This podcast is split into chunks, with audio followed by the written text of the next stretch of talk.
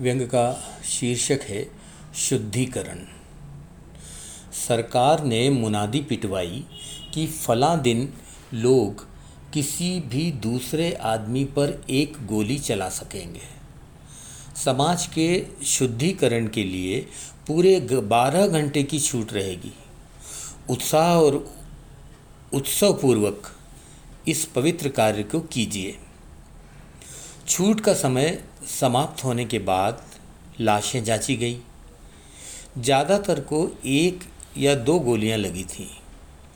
कुछ थे जिन पर चार पाँच गोलियों के निशान मिले। लेकिन एक लाश ऐसी मिली जिस पर सैकड़ों गोलियों के निशान थे, जो अपने ही खून से भीग कर लाल हो गई थी और लोगों को स्ट्रॉबेरी की तरह दिखाई दे रही थी।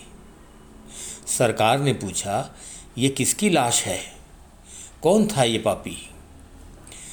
राजपुरोहित शुद्धिकरण शास्त्री ने फुसफुसा कर बताया, हुजूर, ये राज्य के व्यंगकार की लाश है। सुनते ही सरकार क्रोध से तमतमा गई। फ़ौरन उसने अपनी पिस्तौल निकाली और लाश पर तीन चार गोलियाँ दाग दी। चारों ओर सन्नाटा सा छा गया। स्ट्रॉबेरी कुछ ताजे लाल छींटों से और खुल, खिल उठी। कुछ देर की खामोशी के बाद एक पागल ने कहा, हुजूर यह न्याय नहीं है।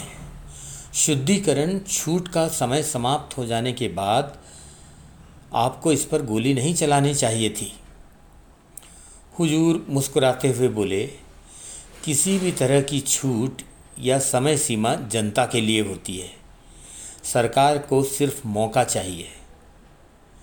लोगों ने देखा कि एक गोली पागल को चीरती हुई निकल गई। धन्यवाद।